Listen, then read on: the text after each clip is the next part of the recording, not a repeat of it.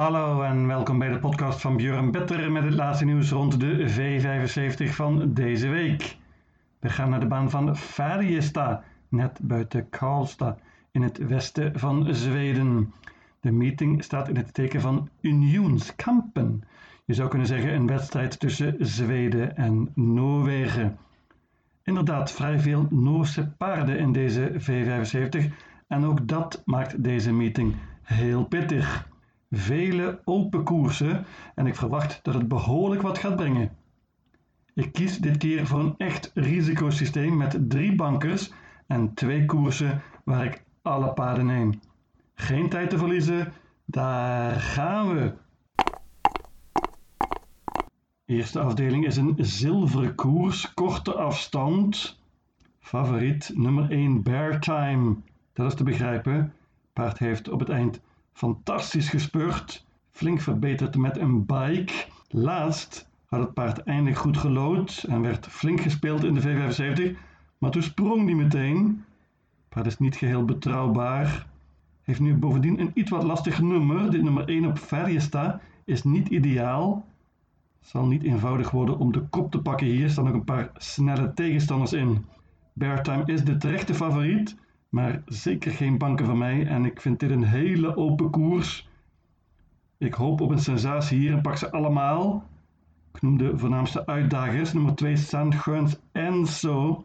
Die kan ook goed vertrekken. Die was fenomenaal begin juli. Toen won hij in een tientijd over de middellange afstand. En het was nota bene op de baan van Färjestad. Sandgurns Enzo kan zeker winnen als die even goed is. 4. Ernest Nougat is heel snel verstart, liet hij laten zien. Toen won hij van kop af op Järvelen. Nu rijdt Erik Adielson spannend. Nummer 5, Boussier. Dat is misschien wel het meest interessante paard van de hele meeting. Deze Boussier is een toppertje, maar heeft een hele tijd niet gelopen sinds november vorig jaar. Dat was in Frankrijk. Hij liep uiteindelijk zes koersen en Frankrijk en won er. De kansen zijn heel lastig in te schatten, vind ik. Bovendien gaat het paard waarschijnlijk met ijzers. Er staan vele goede paarden in hier. 6 Abde Esso kan heel goed spurten. 7 Mass Capacity is in topvorm, maar heeft lastig gelood. En 8 Majestic Man wordt dit keer gereden door ene Björn Goop. Hoppa! Open, open koers in deze eerste afdeling. Ik pak ze alle 12 en hoop op een sensatie. De tweede afdeling is een koers voor de laagste klasse. Let op bandenstart, korte afstand en ook dit is een hele open koers. Mijn idee is nummer 5, Emperor. Even overwogen om hem te banken, maar ik heb de koers van laatst nog eens bekeken. Toen was het paard goed, maar ik miste toch net dat beetje extra. Bovendien heeft het paard hier een vrij lastig nummer. Het paard was derde laatste in de V75, kreeg uh, zware druk te verwerken, maar deed het uiteindelijk prima als derde. Mijn idee dus in deze open afdeling.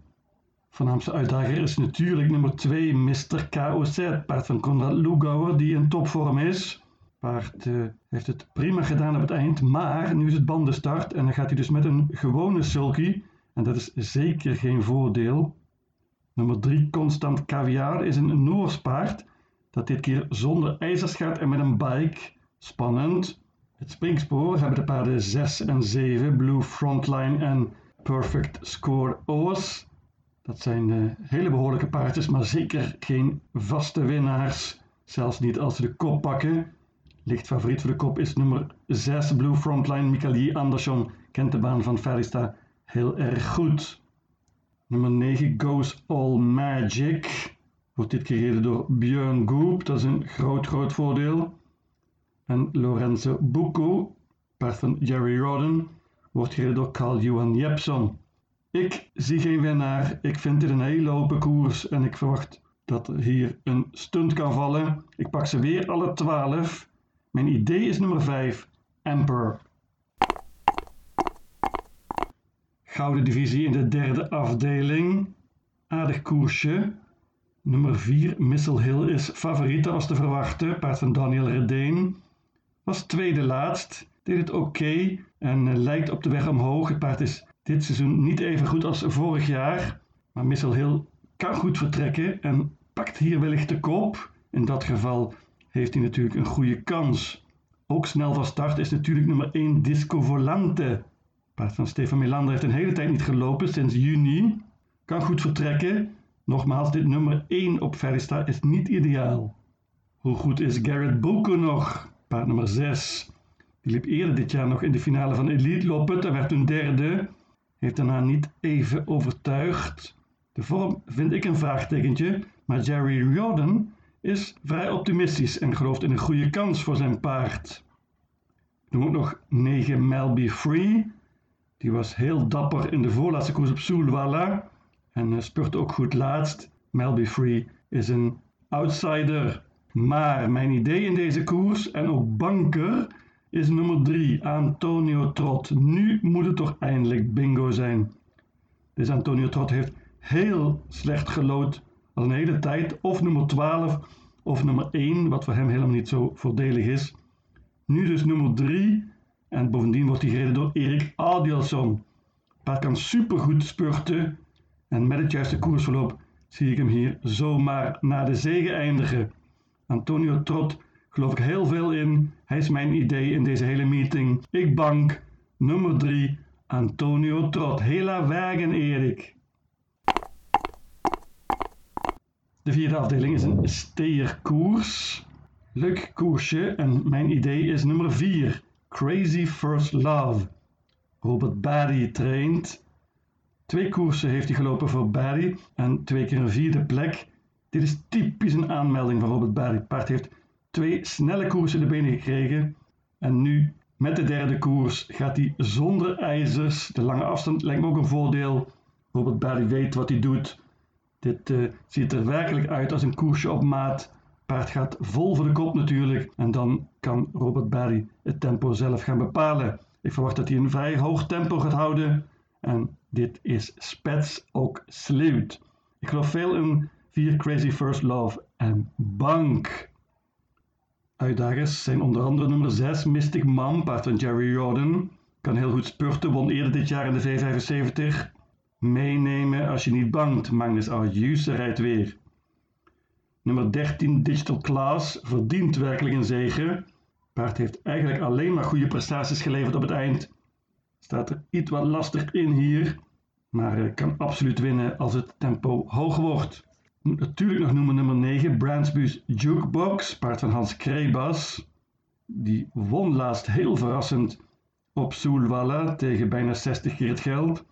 Brandsby Jukebox kan absoluut weer voor een verrassing zorgen. Nummer 10, Kennedy, vind ik interessant, want die wordt dit keer door Carl Johan Jepson. Spannend. Nummer 12, Dream Builder, is een goed Noors paardje. Wordt gereden door Erik Adielson en ook dat is interessant. Maar ik bank nummer 4, Crazy First Love. De beste banker van deze meeting komt zonder enige twijfel in de vijfde afdeling en dat is nummer 2 Bugatti Miles.